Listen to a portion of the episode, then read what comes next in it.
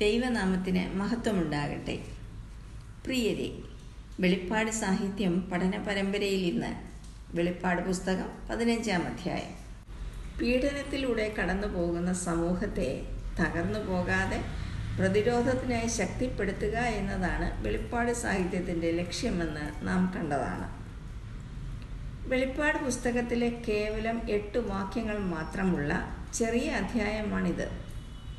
ഏഴ് കലശങ്ങളുടെ ന്യായവിധിയാണ് ഇവിടെ കാണുന്നത്. ഏഴ് ക്രോധ കലശങ്ങൾക്ക് മുമ്പുള്ള ആമുഖമാണ് ഈ അധ്യായം. കഴിഞ്ഞുപോയ എല്ലാ ബാധകളെക്കാളും വലുതും ഭയാനകവുമായ ബാധകളാണ് ഇവയിൽ കാണുന്നത്.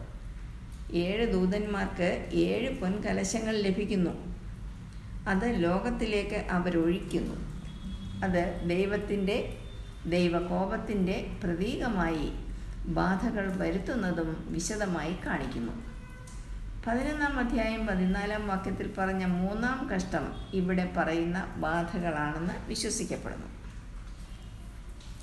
യുഗാന്ത്യ സംഭവങ്ങളിൽ ഏഴ് മുദ്രകൾ പൊട്ടിക്കുമ്പോൾ ദൈവശിക്ഷ വെളിപ്പെടുന്നു. ഏഴ് കാഹളങ്ങൾ ഊതുമ്പോൾ അത് പ്രഖ്യാപിക്കുന്നു. ഏഴ് കലശങ്ങൾ ഒഴിക്കുമ്പോൾ ശിക്ഷ നടപ്പാകുന്നു. ഏഴ് മടങ്ങ് ശിക്ഷ ലേവ്യ പുസ്തകം ഇരുപത്താറാം അധ്യായം പതിനെട്ടാം വാക്യം. ഏഴ് മടങ്ങ് ബാധ. ലേവ്യ പുസ്തകം ഇരുപത്തിയാറാം അധ്യായം ഇരുപത്തൊന്നാം വാക്യം. ഏഴ് മടങ്ങ് ദണ്ഡനം. ലേവ്യ പുസ്തകം ഇരുപത്താറാം അധ്യായം ഇരുപത്തിനാലാം വാക്യം. എന്നിങ്ങനെ പഴയ നിയമത്തിൽ കാണുന്ന മുന്നറിയിപ്പിന്റെ പൂർത്തീകരണമാണ് നാം ഇവിടെ കാണുന്നത്. പതിനഞ്ചാം അധ്യായം ഒന്നാം വാക്യം. ഞാൻ വലുതും അത്ഭുതവുമായ മറ്റൊരടയാളം സ്വർഗത്തിൽ കണ്ടു. ഒടുക്കത്തെ ഏഴ് ബാധയുള്ള ഏഴ് ദൂതന്മാരെ തന്നെ. അതോടുകൂടെ ദൈവക്രോധം തീർന്നു. ഏഴ് ദൂതന്മാർ ഏഴ് ക്രോധ കലശവുമായി സ്വർഗത്തിൽ നിൽക്കുന്നത് യോഹന്നാൻ കാണുന്നു. അത് വലുതും അത്ഭുതകരവുമായ അടയാളമായി പറഞ്ഞിരിക്കുന്നു. സൂര്യനെ അണിഞ്ഞ സ്ത്രീയെയും ഭീകരനായ മഹാസർപ്പത്തെയും അടയാളമായി പറഞ്ഞത് നാം കേട്ടതാണ്. ഇവിടെ കാണുന്ന ദൂതന്മാർ ഏഴ് ബാധയുള്ളതാണ്. മൂന്ന് ബാധയെപ്പറ്റി ഒൻപതാം അധ്യായം പതിനെട്ടാം വാക്യത്തിലും വേറെ മൂന്ന് ബാധയെക്കുറിച്ച് പതിനൊന്നാം അധ്യായം ആറാം വാക്യത്തിലും പറയുന്നുണ്ട്. എന്നാൽ ഈ ഏഴ് ബാധകൾ മറ്റുള്ളവയിൽ നിന്നും വിഭിന്നമാണ്. കാരണം ഇത് അവസാനത്തേതും ഏറ്റവും ഭയാനകവുമായതാണ്. ദൈവക്രോധത്തിന്റെ ഭയാനകമായ പ്രകടനം ഇതിലൂടെയാണ് പൂർത്തീകരിക്കപ്പെടുന്നത്. വെളിപ്പാട് സാഹിത്യത്തിന്റെ സവിശേഷമായ പ്രതിപാദന രീതിയാണ് ഇവിടെ പ്രത്യക്ഷമായിരിക്കുന്നത്. ഏഴിന്റെയും മൂന്നിന്റെയും പരമ്പരകൾ. ഇതിന്റെ പ്രതിരൂപകാർത്ഥങ്ങളിൽ ഒന്ന് സമ്പൂർണതയാണ്. യഹോവയുടെ ന്യായപ്രമാണം തികവുള്ളതാകുന്നു എന്ന് സങ്കീർത്തനക്കാരൻ പാടുമ്പോൾ ദൈവത്തിന്റെ ന്യായവിധികൾ സമ്പൂർണതയുള്ളതാണെന്ന് വിശുദ്ധ യോഹന്നാൻ പറയുന്നു. രണ്ടാം വാക്യം. തീ കലർന്ന പളുങ്ക് കടൽ പോലെ ഒന്നും മൃഗത്തോടും അതിന്റെ പ്രതിമയോടും പേരിന്റെ സംഖ്യയോടും ജയിച്ചവർ ദൈവത്തിന്റെ വീണകൾ പിടിച്ചും കൊണ്ട് പളുങ്കു കടലിനരിയെ നിൽക്കുന്നതും ഞാൻ കണ്ടു. ഇത് ഒന്നാം വാക്യത്തിന്റെ തുടർച്ചയല്ല. അത് ഈ അഞ്ചാം വാക്യത്തിലാണ് നാം കാണുന്നത്. നാലാം അധ്യായം ആറാം വാക്യത്തിൽ കണ്ട കണ്ണാടി കടലിന് സദൃശമാണ് ഇവിടെ കാണുന്ന പളുങ്കു കടൽ. അവിടെ അത് സ്ഫടികം പോലെ നിർമ്മലമായിരുന്നു. ദൈവത്തിന്റെ സിംഹാസനത്തിന്റെ മുൻപിലാണ് അത് സ്ഥിതി ചെയ്യുന്നത്. ഇവിടെ ആ സ്ഫടികക്കടൽ സമീപത്ത് നിൽക്കുന്നവരുടെ അഗ്നി പരിശോധനയെ സദൃശീകരിക്കുന്നത് പോലെ അത് തീ കലർന്നതായി കാണുന്നു. ന്യായവിധിയുടെ പ്രതിരൂപമാണത്. പീഡനകാലത്ത് മൃഗത്തെയും അതിന്റെ പ്രതിമയെയും നമസ്കരിക്കാതെ ജയിച്ചു വന്ന രക്തസാക്ഷി മരണം മരിച്ചവരാണ് അതിന്റെ തീരത്ത് നിൽക്കുന്നത്. അവർ കയ്യിൽ ദൈവത്തിന്റെ വീണകൾ പിടിച്ചിരിക്കുന്നു. അവർ പാട്ടുപാടി ദൈവത്തെ ആരാധിക്കുന്നു.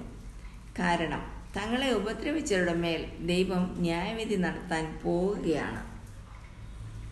മൂന്നാം വാക്യം. അവർ ദൈവത്തിന്റെ ദാസനായ മോശയുടെ പാട്ടും കുഞ്ഞാടിന്റെ പാട്ടും പാടി ചൊല്ലിയത് സർവശക്തിയുള്ള ദൈവമായ കർത്താവെ നിന്റെ പ്രവൃത്തികൾ വലുതും അത്ഭുതവുമായവ. ഈ വിശുദ്ധന്മാർ ദൈവത്തിന്റെ ദാസനായ മോശയുടെ പാട്ടും കുഞ്ഞാടിന്റെ പാട്ടും പാടുന്നു. ഫറവോന്റെ അടിമത്തത്തിൽ നിന്നും രക്ഷിച്ചതിന് ദൈവത്തെ സ്തുതിക്കുന്നതാണ് മോശയുടെ പാട്ട്. അത് പുറപ്പാട് പുസ്തകം പതിനഞ്ചാം അധ്യായം ഒന്ന് മുതൽ എട്ട് വരെയും ആവർത്തന പുസ്തകം മുപ്പത്തിരണ്ടാം അധ്യായം ഒന്ന് മുതൽ നാൽപ്പത്തിമൂന്ന് വരെയുമുള്ള ഭാഗങ്ങളിൽ കാണാവുന്നതാണ്.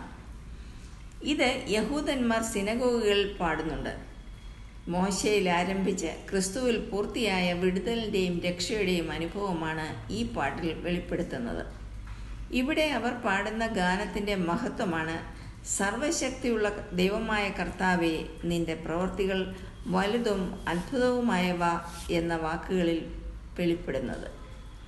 ദൈവത്തിന്റെ വഴികൾ വലുതും അത്ഭുതകരവുമാകുന്നു എന്ന് സങ്കീർത്തനം നൂറ്റി പതിനൊന്നിന്റെ രണ്ട് മൂന്ന് വാക്യങ്ങളിൽ പറയുന്നു.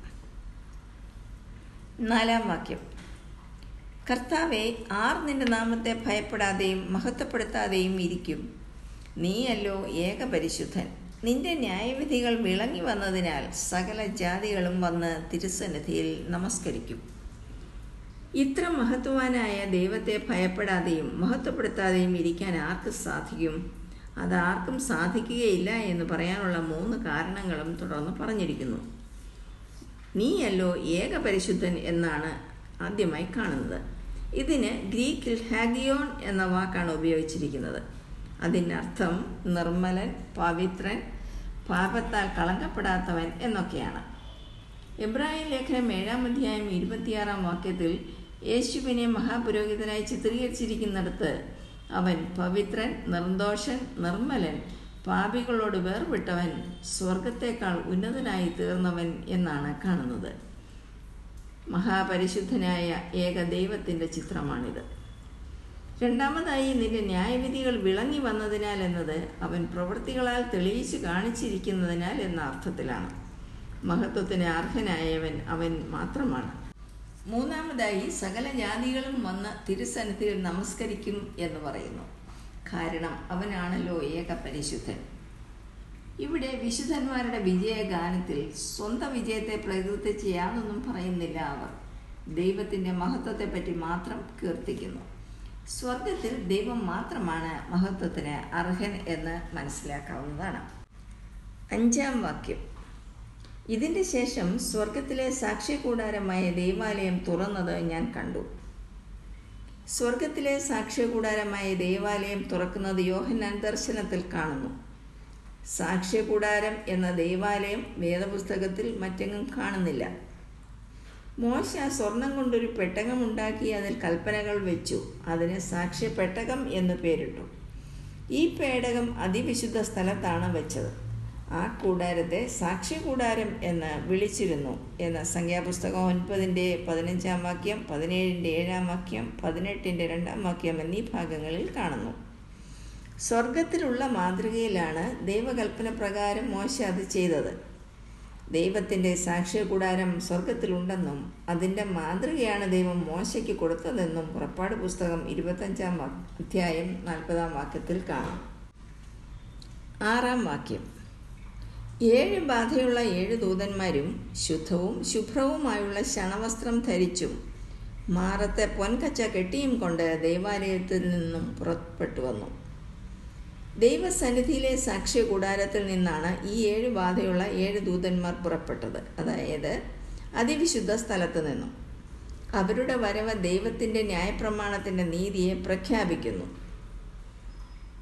അവരുടെ വസ്ത്രം ശ്രദ്ധേയമാണ് അവർ ശുദ്ധിയുള്ള വെണ്മയുള്ള ശണവസ്ത്രം ധരിച്ച് മാറത്തെ പൊൻകച്ച കെട്ടിയിരിക്കുന്നു. ക്രിസ്തുവിനെ പോലെ അവർ കാണപ്പെട്ടു. ഏഴാം വാക്യം.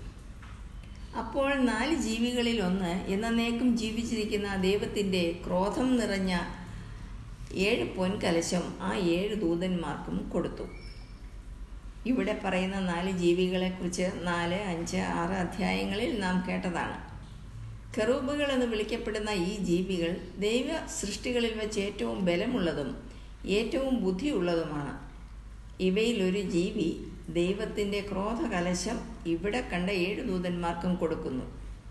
ദൈവകോപത്താൽ നിറയപ്പെട്ടതാണ് ഈ പൊൻകലശങ്ങൾ എന്നും മനസ്സിലാക്കണം. എട്ടാം വാക്യം. ദൈവത്തിന്റെ തേജസ്സും ശക്തിയും ഹേതുവായിട്ട് ദൈവാലയം പുക കൊണ്ട് നിറഞ്ഞു. ഏഴ് ദൂതന്മാരുടെ ബാധ കഴിയുവോളം ദേവാലയത്തിൽ കടപ്പാൻ ആർക്കും കഴിഞ്ഞില്ല.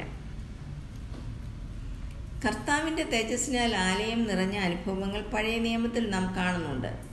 പുറപ്പാട് പുസ്തകം നാൽപ്പതിന്റെ മുപ്പത്തിനാല് മുതൽ മുപ്പത്താറ് വരെ ഒന്ന് രാജാക്കന്മാരുടെ പുസ്തകം എട്ടാം അധ്യായം പത്ത് പതിനൊന്നാം വാക്യങ്ങൾ യഹസ്കേൽ പ്രവചനം പത്താം അധ്യായം നാലാം വാക്യം നാൽപ്പത്തിനാലാം അധ്യായം നാലാം വാക്യം എന്നീ ഭാഗങ്ങളിൽ നാം കാണുന്നു.